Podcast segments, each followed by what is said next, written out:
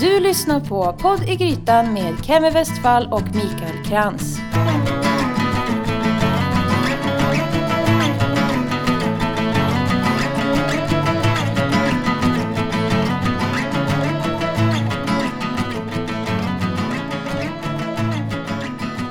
Hej och välkommen till podd i Grytan avsnitt 20. Mm, det stämmer. Det är, Tack. Ja. Det är oktober. Det är oktober. Det är väldigt mycket oktober. Det är nästan mitt... Ja, nej vi är fortfarande i början av oktober. Men det börjar bli höstigt ute. Ja, verkligen. Löven är gula, i alla fall här i Göteborg. Och du hade ju en idé om att vi skulle spela in ett program om Oktoberfest. Mm. Jag tycker det är en lite kul företeelse. Det tycker jag med. Jag har ju aldrig varit på oktoberfest i, i Tyskland. Nej, inte jag heller. Nej. Vilket inte gör oss till några experter direkt. Men i alla fall. Eh, jag har åtminstone varit i Bayern. Men Mm. inte under Oktoberfest då. Nej. Och jag var minderårig då så jag fick inte dricka någon öl. Okej, Jag men tror- öl har jag druckit. Hur som helst. Jag tänkte berätta lite grann om fenomenet Oktoberfest. Får jag göra det? Absolut, jag är idel öra. Spännande. Och, eh, historiskt sett så firas det varje år till ära av den bayerske kronprinsen Ludwigs giftermål med prinsessan Therese von Sachsen-Hildburghausen. Oj då. Detta hände då eh, den 12 oktober 1810 och i det dåvarande kungariket München. Eller nej, Bayern är det, förlåt.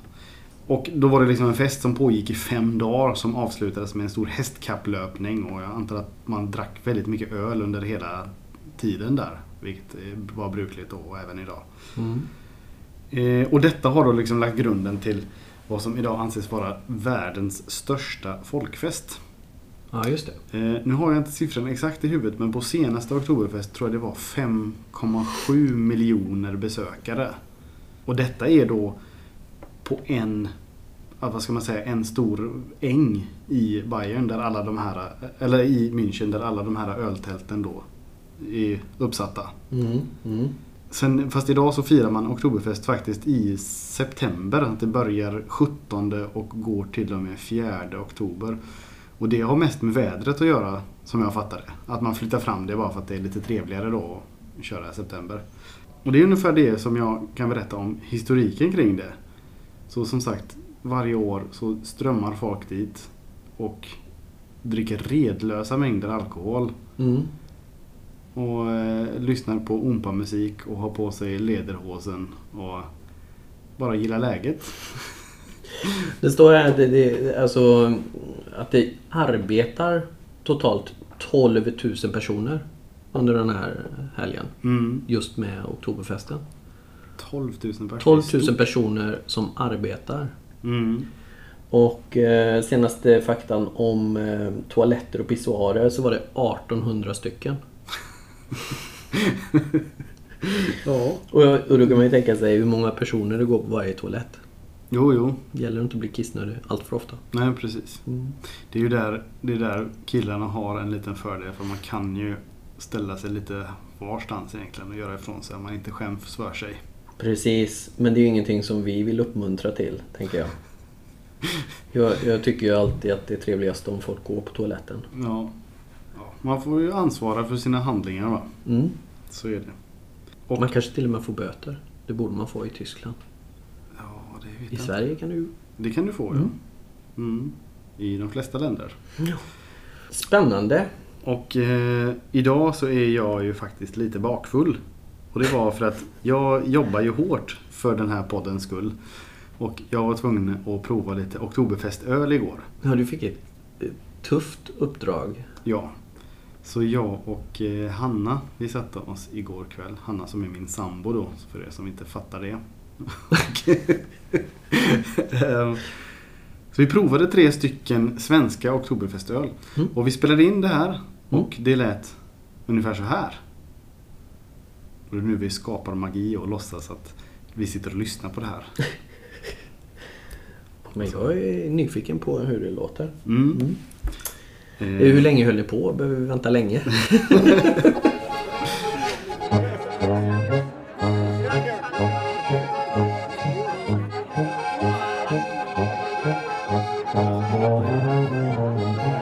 Jag har tagit fram tre stycken eh, Oktoberfestöl. Tre svenska blev det faktiskt. Och vi provar dem från ljusast till mörkast. Först ut är Sankt Eriks bryggeri som har ett öl som heter Oktober Helles Organic. Och eh, på hemsidan så skriver de så här. 2015 har Sankt Eriks uppdaterat sitt Oktoberfestöl till den helt ekologiska Oktober Helles Organic.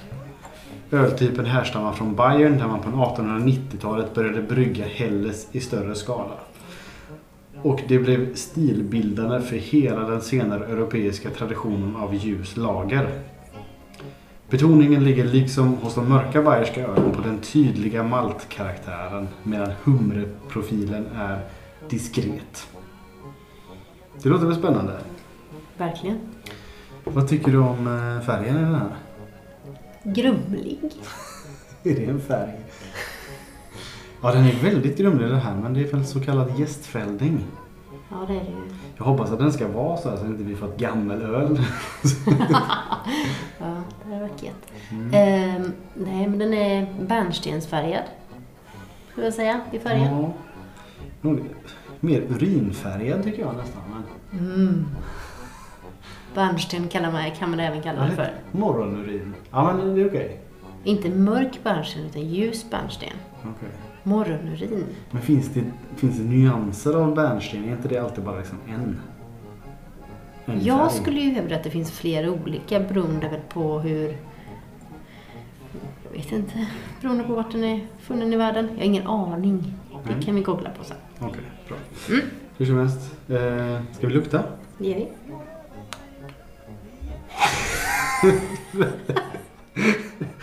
jag tar av mig var ljudet av Hannas glasögon som klickade mot glaset. Ja.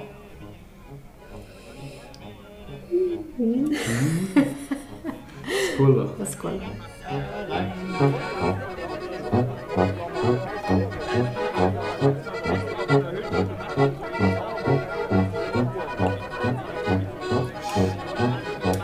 Ja du. Jag vill inte riktigt hålla med om att det är så här att humleprofilen är diskret. För det är ju ändå en ganska klar beska där som ligger längst bak i, i gommen. Det är kanske är det som kallas diskret då, jag vet inte. Nej. Vänta, vi får ta en, en klunk till och sen får du säga någonting. Känner du att det här är något du tycker om? Nej. Det gör jag inte. Nej, okej. För jag får den här... Lite grann som när man äter banan. Man får den där lilla strävheten i munnen. Mm, du menar när man äter en väldigt grön banan? Ja, banan tycker jag överhuvudtaget. Ja, Den här lilla strävheten. ja nej, jag förstår vad du, vad du säger. Ja. Ja, den får man när man dricker den här. Sen är det ju öl. Öl är ju gott. Nästan oavsett. Men Men om vi nej, säger... det var ingen favorit. Nej, okej. Ska vi, vi pausa här så kan vi dricka upp den här och så kan vi... Är det så man gör? Ja, jag tror det.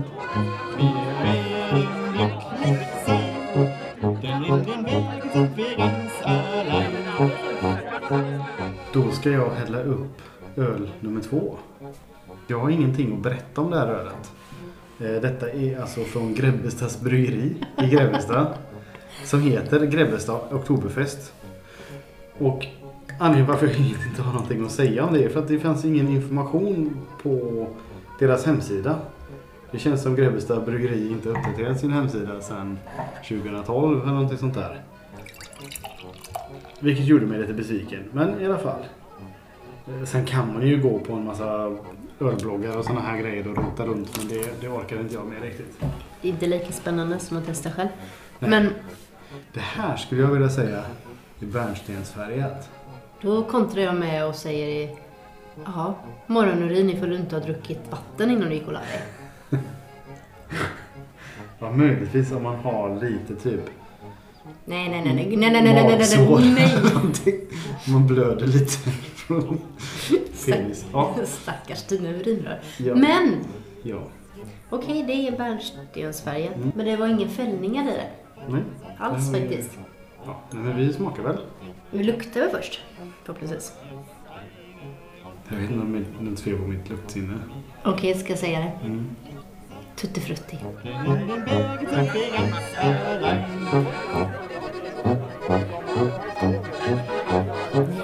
här Solgodisarna, du vet de här röda. Ja, men nu Det känner, jag, nu känner jag det när jag har smakat lite soisar. Ja. Mm. Men i övrigt väldigt smakrikt. Tyckte du? Ja, men det var liksom en bred smak. Jag känner att det ligger liksom på flera ställen på tungan. Ja, men det tog slut väldigt abrupt också. Mm. Det var ingen lång eftersmak som det var med första. Nej, Den fanns ju kvar i munnen länge. just det. Den här var ju ta en klunk, känn smaken, sen upphör det. Mm. Lite som alla Grebbestadsöl som jag har druckit. Alltså jag har, jag har lite så här hatkärleksförhållande till Grebbestads bryggeri. Och det är för att jag inte... Ja, det finns ett öl som jag gillar väldigt mycket från deras bryggeri och det är deras ostronporter. Mm. Skitgod verkligen. Framförallt i ostron. Men även utan. Eh, men allt annat öl från Grebbestad är lite sådär... Lite gubbigt i min smak. Lite, in, lite intetsägande skulle jag väl säga. Ja, det är nog gott ifall man typ röker eller så. De har ju inget lukt eller smaksinne. Så det spelar ingen roll vad man röker eller äter menar jag. Ja men frågan är om du skulle ha gått till mat. Det tror jag säkert. Typ till revbensspjäll eller en schnitzel eller... Jag, jag, rent spontant eh, tänker jag typ eh, vit fisk med gräddsås och potatis. Vitvinsås typ. Vitvinsås och sen ha öl till det. För att jag är crazy like Ja, that. du är ju tysk såklart. Ehm, ja, men jag tror att det hade varit godare med mat till. Mm. Det kanske gör så att smakerna finns kvar längre. Ja, jag vet inte. Men helt, helt okej. Då eh, klipper vi här Det gör vi. och så tar vi nästa sen.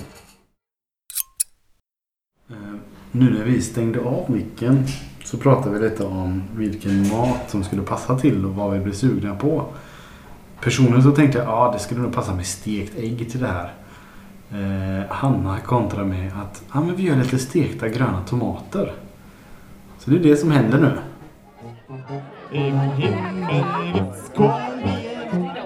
Im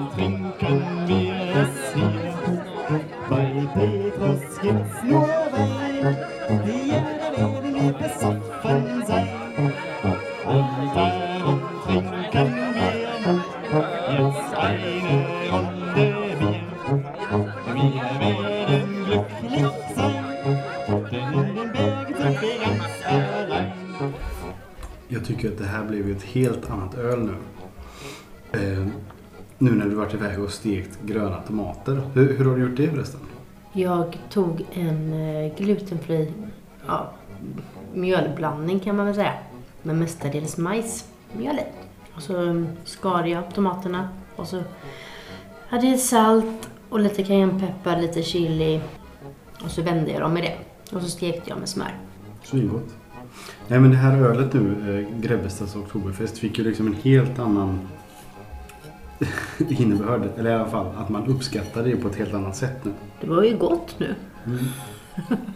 Skål! Skål! Det.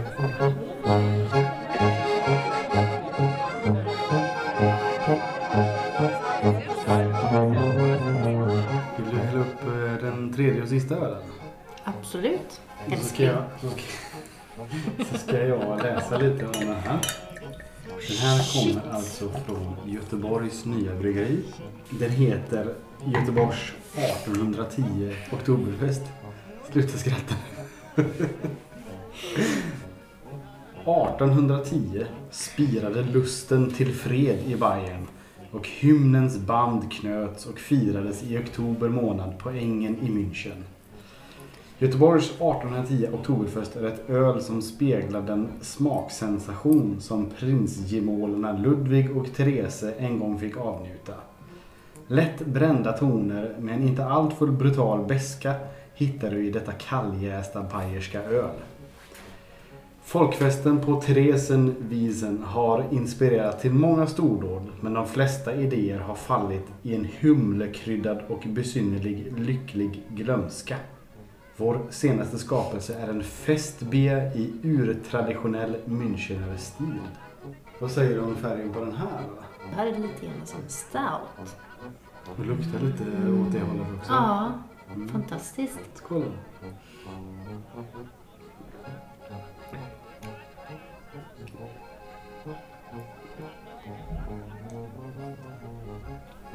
Gud, det här var ju skitgott. Det var nästan som en Kilkenny fast snällare. Precis, och mer rökig. Känner du det? Att det är verkligen en väldigt rökig efterton? Jag gillar det. Jag vill inte vara någon sån här gnällig människa, men jag gillar ju att vara ärlig.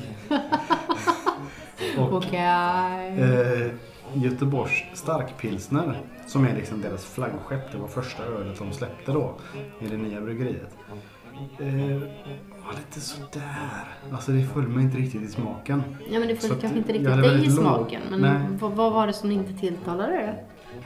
Ja, men det vill jag inte gå in på nu. Men, men det var, jag hade väldigt låga förväntningar för det här ölet nu tack vare det. Men det här var grymt gott. Mm. Eh, Men jag vill, eh, ska vi sätta betyg nu då? Ja, vad roligt. Då börjar vi med första. Mm. Sankt Eriks från Stockholm. Tänk nu på vad du säger. Det är ju djurgårdare. Ja, just det. Mm. Jag tycker att den hamnar på tre och en halv för mig.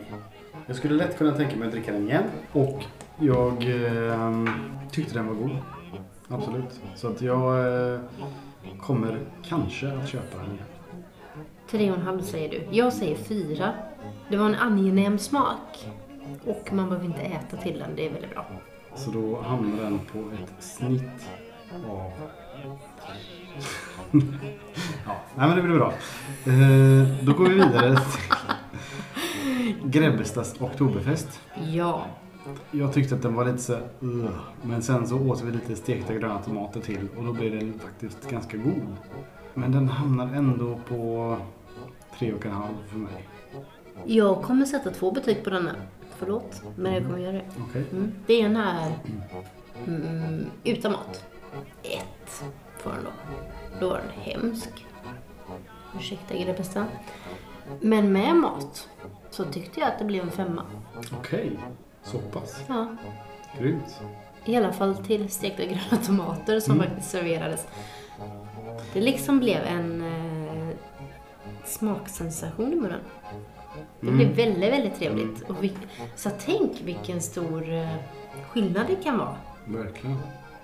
Och till sist Göteborgs 1810 Oktoberfest. Vad tyckte du? Jättegott. Mm. Fyra. En stark fyra. Tycker jag. Vi kommer ha den i vårt kylskåp. Absolut. Och jag tycker inte att man behöver begränsa sig till oktober. Utan eh, man kan dricka den i princip hela året. Kanske inte mitt på sommaren när det är så här görvarmt ute. Det beror på vad man äter till. Skulle du äta kräftor till Ja, men- till exempel ja. så skulle det vara riktigt, riktigt Ja, gott. verkligen. Och när solen börjar gå ner lite, börjar skymma lite, Ja, precis. då är det perfekt. Jag sätter ju ganska höga betyg. Och det kan ju vara mycket för att jag faktiskt tycker om öl. Den är svår. Jag tyckte väldigt mycket om den. Men ta en klunk till och sen så bestämmer du dig. Tre och en halv. Tre och en halv. Ja, Mm. Tack så mycket för att du var med Anna. Tack. Nu eh, tillbaka till eh, Mikael och Kevin i studion.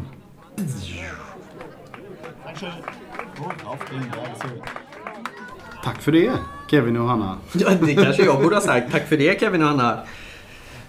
Vad, eh, vad äter man på Oktoberfest? Har du någon koll på det? Mm, inte, eftersom jag inte har själv varit på Oktoberfest så har jag ju fått göra lite research och det jag har kommit fram till det är ju liksom... Ja men du vet, korv och bröd skulle man kunna säga. Fast den ser lite annorlunda ut än våra grillade korvar i mjukt bröd. Eh, korvarna är en weisswurst, alltså en vit korv. Alltså den är nästan som våran kokkorv skulle jag säga. Mm. Eh, och består av kalvkött. Med smak av lite persilja och eh, bacon och, och så vidare. Men en eh, liten kort tjock korv. som man eh, inte äter skinnet av. Utan man skär bort ändarna och klämmer ut den där korven. Just det. Så skinnet liksom är det som blir kvar. Ja, Så åt jag kokkorv när jag var liten. okej. Ja, men det är förståeligt. Ja, nej, det finns väl lite olika tekniker där också kan jag tänka mig. Mm. Ehm, precis. Det borde vi kanske ta och kika på. Om man ska göra någonting åt det där. Att skala banan eller klämma eller till och med suga ur den här korven. Mm. Hur, och brödet? Brödet är ju de klassiska bretzel eller pretzel. Mm. Som är kringlor, salta kringlor egentligen. Just det, som är stora och mjuka. Stora, mjuka, salta kringlor. Smaken är ju som våra salta pinnar Ja, just det. i, Jo, men- på, på skalet. För de, ja men precis, för de har ju en, en, en sån här mörk yta som inte är bränd utan man gör någonting annat med den. Ja, eh, när man bakar dem så gör man en, en eh, jästdeg och formar kringlorna och låter dem jäsa.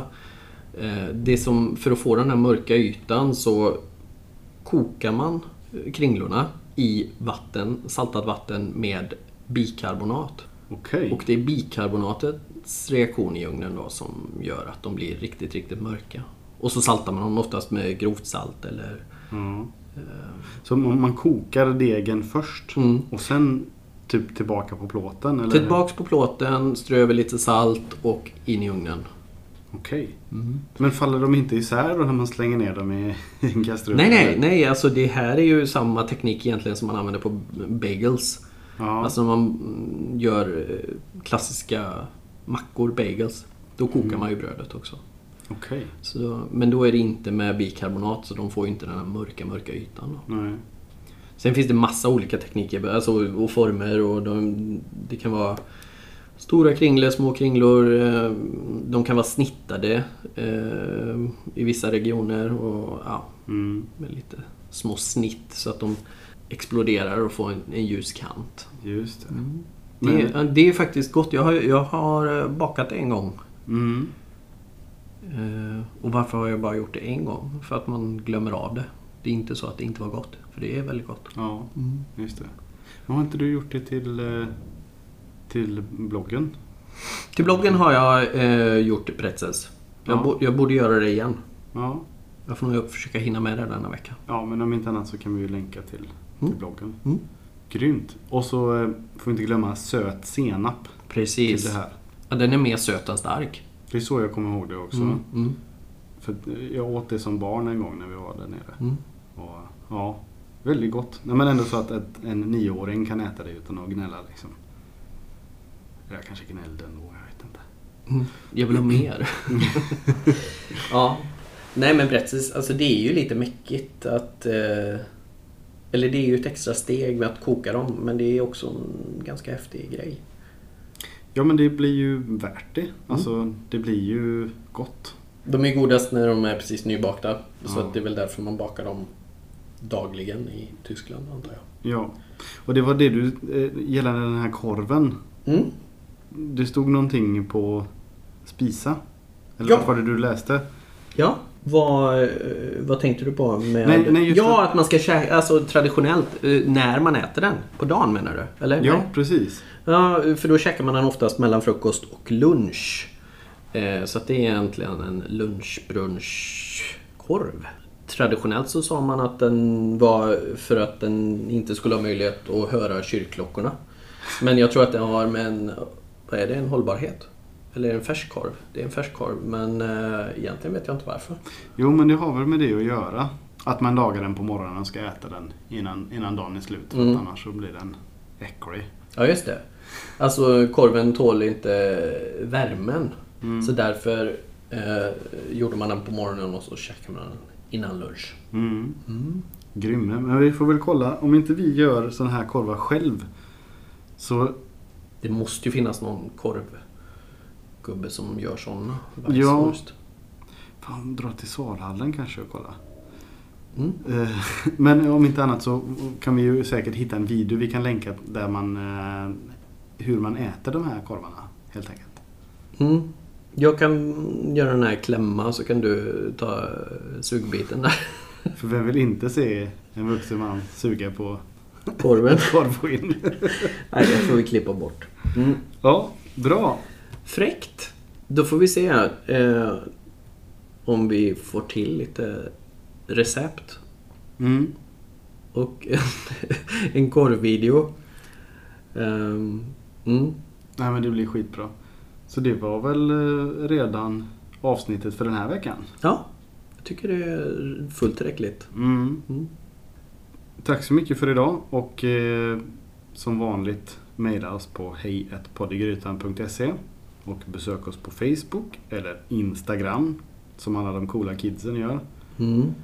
Och eh, Sen är vi ju nominerade i poddradiopriset. precis. Där är vi faktiskt nominerade i två kategorier.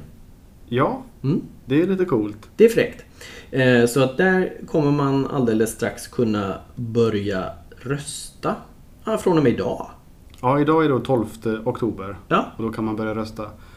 Och eh, vi finns under bästa livsstil det, och, och även i Sveriges bästa podcast. det är ju lysande. Får vi se var vi hamnar i den listan. Men eh, Ja. Det finns ju lite konkurrens där ute. Ja. ja. Mm. Men eh, har du fem minuter över så släng en röst på, på det grytan. Precis. Och du hittar röstningen på www.daytona.se slash podcastpriset 2015. Ja. Men vi länkar som vanligt Självklart. på hemsidan. Så du behöver inte komma ihåg någonting, bara klicka. Nej.